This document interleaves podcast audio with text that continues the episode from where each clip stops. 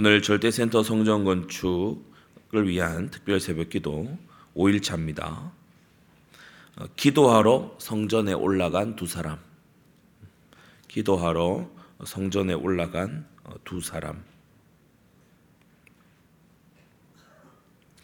우리 예수님의 비유 속에서 어, 이들이 개인적으로 기도하거나 골방에서 기도했던 모습을 주님이 말씀하시지 않고 성전에 기도하러 올라갔다. 10절에 보시면 어, 두 사람이 기도하러 성전에 올라갔다. 이렇게 말씀하고 계시죠. 물론 이 비유의 핵심에 속한 영역은 아닙니다만은 우리 예수님께서 성전 기도를 어, 염두에 두고 계신다. 성전 기도, 기도하 기도하러 성전에 올라가는 거. 음. 성전은 기도하러 올라가는 곳.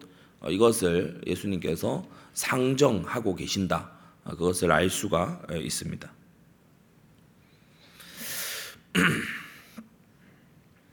어, 우리가 큰 배를 선박이라고 이제 부르잖아요. 어, 작은 뭐 통통배 이런 거 말고 큰 배를 선박이라고 부릅니다. 선박에는 어, 우리가 잘 모르는 아주 어, 이 기술들 이런 것들이 이제 집약이 되어 있죠.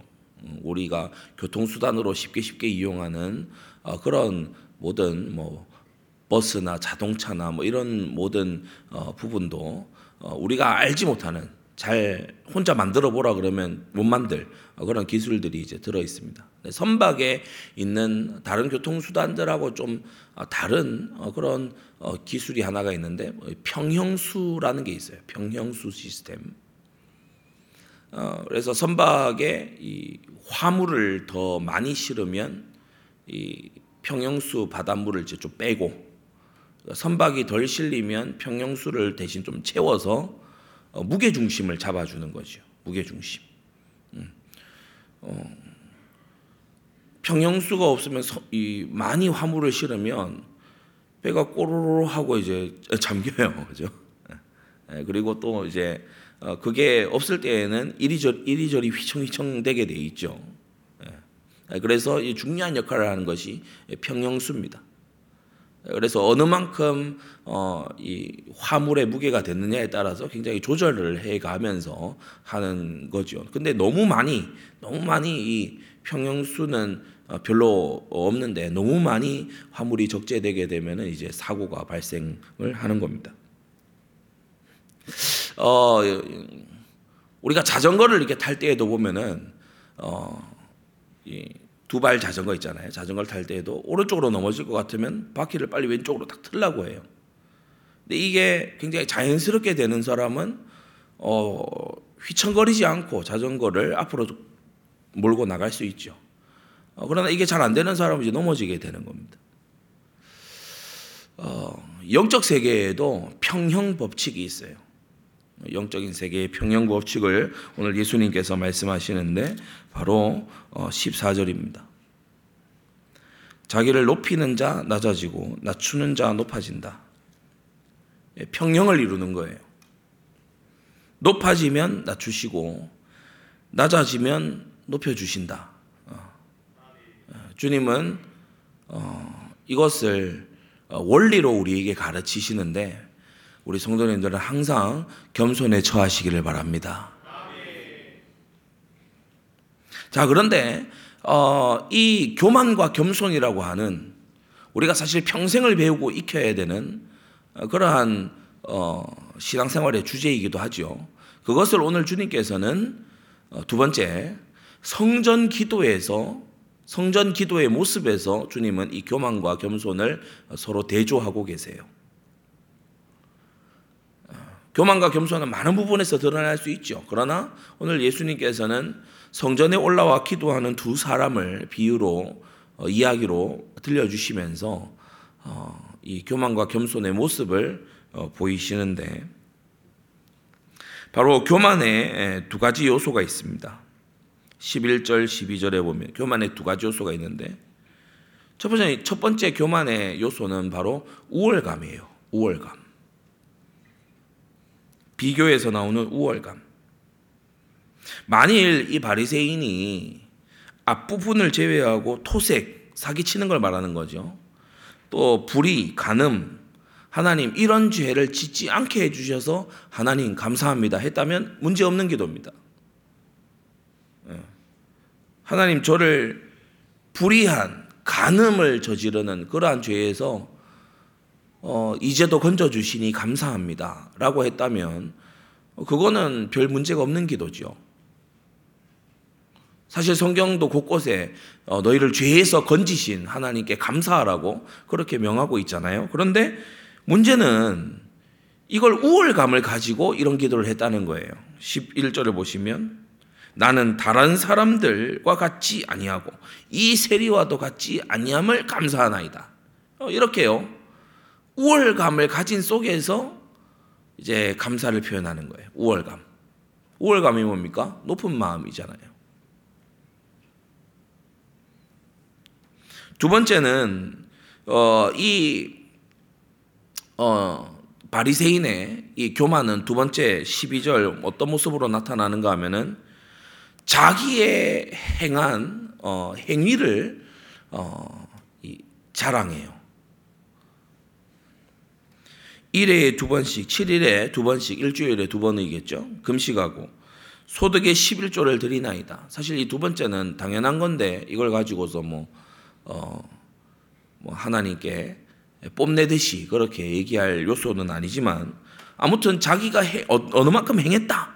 내가 이걸 했습니다. 라고 어, 주장하는 걸 볼 수 있어요. 여러분 떠오르지 않습니까? 마태복음 7장에 에, 주여 주여 우리가 선지자 노릇하고 주의 이름으로 선지자 노릇하고 어, 귀신을 쫓아내고 많은 권능을 행치 아니하였나이까 에, 그 모습하고 어, 흡사합니다. 저 이거 했습니다라고 얘기하는 거죠. 내가 나, 내가 이걸 했습니다. 마지막 심판대 앞에 가서 또 염소들은 말합니다. 우리가 했습니다. 양들은 얘기하죠. 우리는 한 게 없습니다.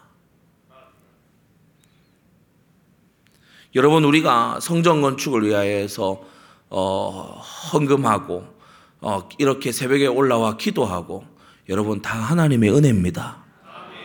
내가 한 게 아니고 하나님의 은혜로 주님께서 써 주시는 것입니다. 바리새인은 일단 어, 주변 사람들에 대해서는 우월감 그리고 하나님, 앞에서는 자기의 의로운 행위 이 두 가지로 어, 바리새인은 성전 기도를 했어요. 그러니까 성전에 올라와 기도하지만 이 사람은 하나님이 기뻐하시는 기도자가 아니죠.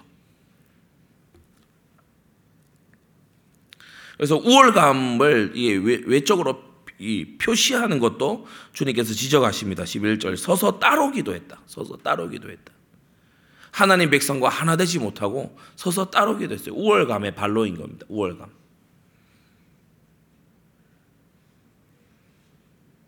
함께가 안 되는 어, 사람들 어, 다 그런 건 아니지만은 많은 경우에 보면은 스스로의 세계 속에 들어 있어요. 스스로의 세계가 강해요. 남을 무시하고 어, 그러니까 함께가 안 되는 거잖아요. 자, 그런데 이 성전 기도 올라온 두 사람 중에 두 번째 사람이 이제 등장을 합니다. 바로 셀인데, 어, 이, 어, 세금 징수원이죠. 세금 징수원, 세리입니다. 이 사람 역시 겸손의 모습이 두 가지로 나타납니다. 어, 첫 번째로 이 사람이 하는 말을 보세요. 하나님이여 불쌍히 여기옵소서. 13절에 보면 하나님이여 불쌍히 여기옵소서. 여러분 우리는 하나님의 긍휼이 필요한 사람들입니다. 하나님의 사랑이 필요한 사람들이고 하나님의 자비가 필요한 우리들입니다.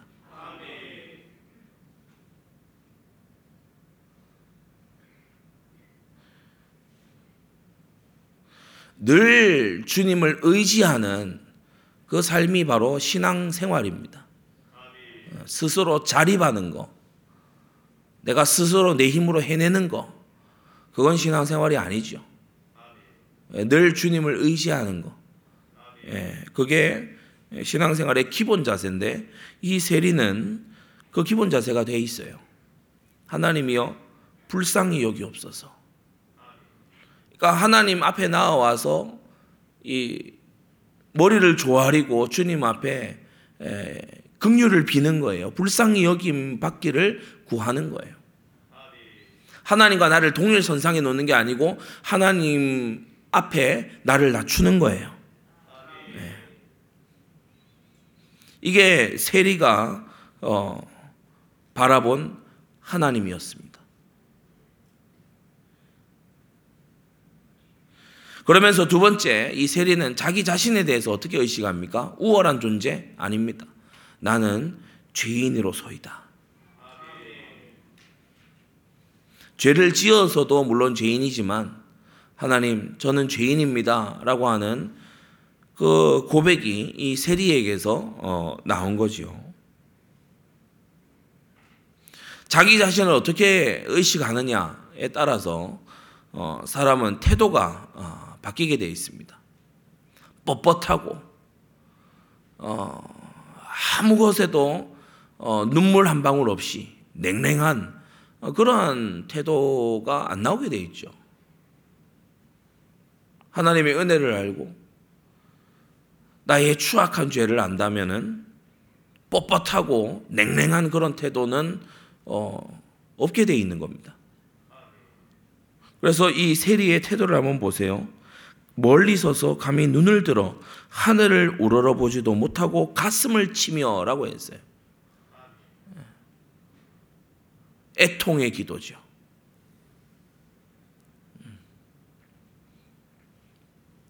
얼마나 참 어, 하나님 앞에 자기를 발견한 기도 아닙니까?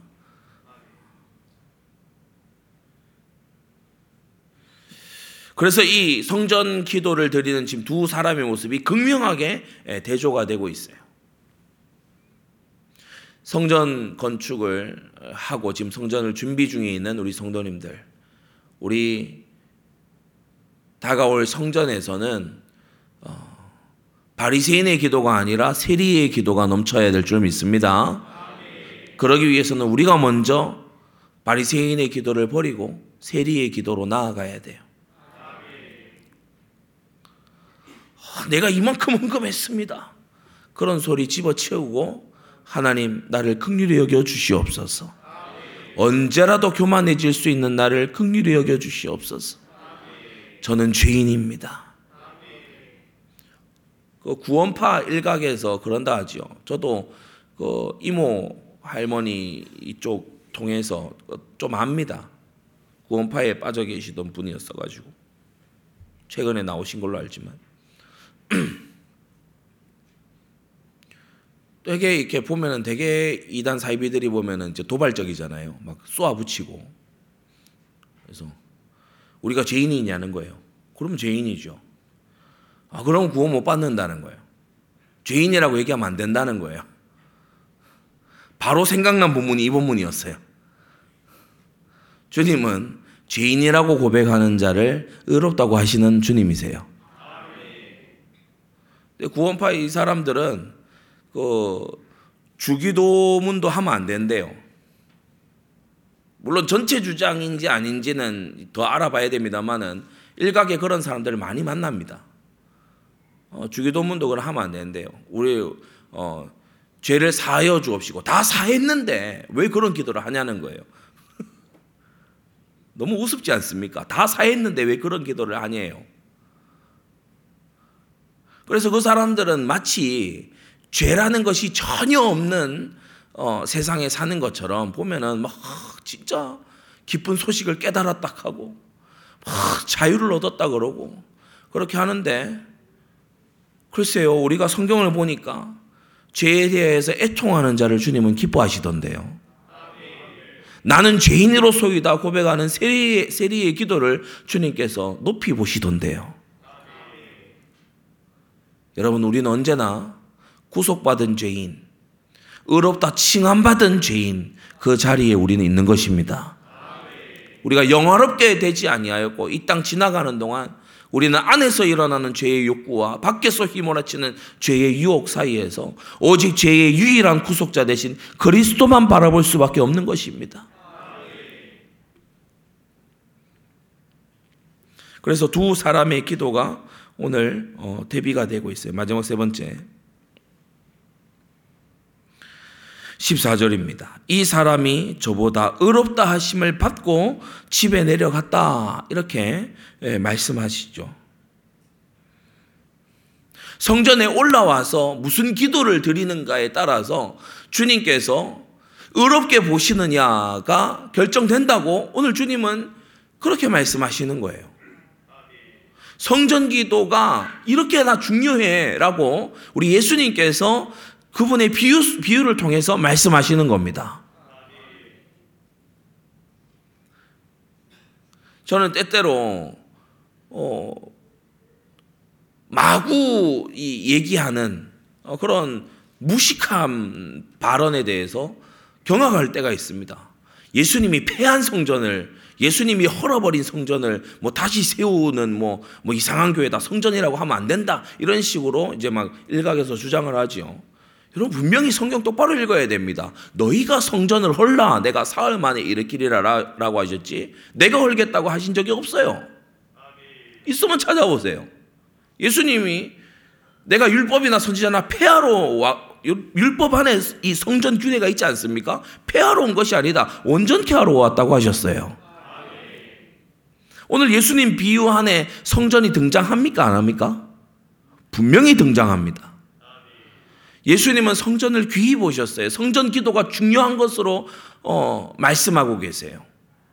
의롭다 하심을 받고 집에 내려갔느니라. 맞습니다. 성전은 올라가는 곳이고 집은 우리의 생활의 공간은 내려가는 곳입니다.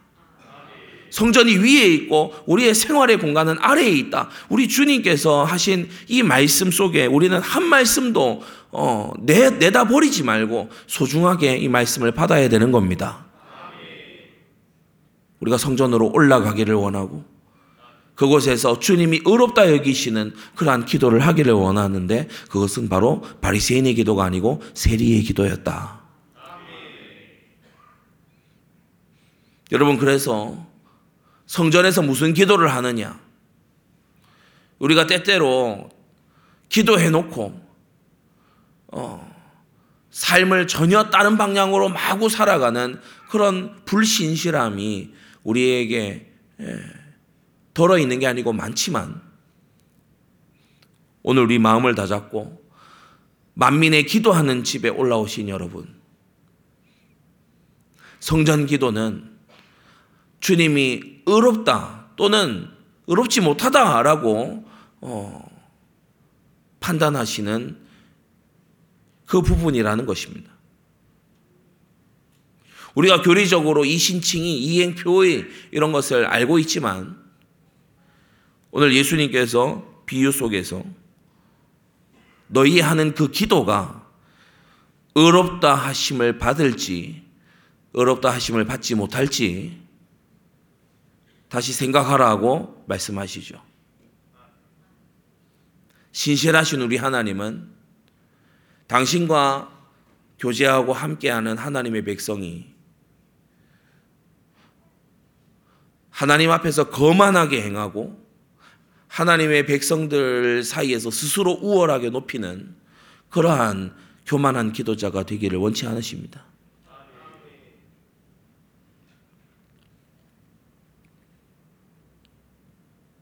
의롭다 하심을 받고 의롭다 하심을 14절 의롭다 하심을 받고 말 그대로 칭의예요. 칭의. 기도는 그 사람의 믿음에서 나오는 거잖아요. 그래서 의롭다함을 받을 믿음을 가진 사람은 그 믿음으로 기도하겠죠. 그러나 구원에서 먼 사람, 건강한 자에게는 의원이 쓸데없고 병든 자에게라 쓸데 있나니 내가 의인을 부르러 온 것이 아니고 죄인을 불러 회개시키러 왔노라. 스스로 의롭다고 여기는 사람은 만병의 대의사이신 우리 예수님이 필요 없는 사람이고 그러나 스스로 죄인이요 병인이라고 고백하는 사람은 우리 주 예수님께서 고쳐주시고 살려주시는 사람이 되는 것입니다. 성전 기도의 중요성을 우리는 다시 생각합시다. 우리 많은 사람들이 올라와서 세리의 기도를 드릴 수 있는 그러한 성전을 준비하는 우리의 손길입니다. 얼마나 중요한 일입니까? 세리의 기도를 드리고 집으로 내려가는 자마다 의롭다 하심을 받을 겁니다. 주님과 맞아 들어가고 주님께 옳다 여김을 받을 겁니다. 이 얼마나 놀라운 일입니까? 우리의 헌신이 우리의 오늘의 이 기도가 앞으로 많은 장래 신자들의 세리의 기도로 이어지게 되기를 바랍니다. 이 시간 받은 말씀 잡고 다 같이 기도하겠습니다. 하나님, 성전에 기도하러 올라간 두 사람을 보며 주님 내게 바리새인의 요소가 있다면 내가 행한 것을 자랑하고 내가 우월하게 여기는 것이 있다면 주여 다 내려놓고 회개하게 하시고 하나님 나를 긍휼히 여겨 주십시오. 저는 죄인입니다. 주여 고백하고 나아가는 세리의 기도로 우리가 무장되게 해 주시고 이것을 기뻐 받으시는 성전 준비하는 우리가 되게 하여 주시옵소서 다 같이 기도하겠습니다.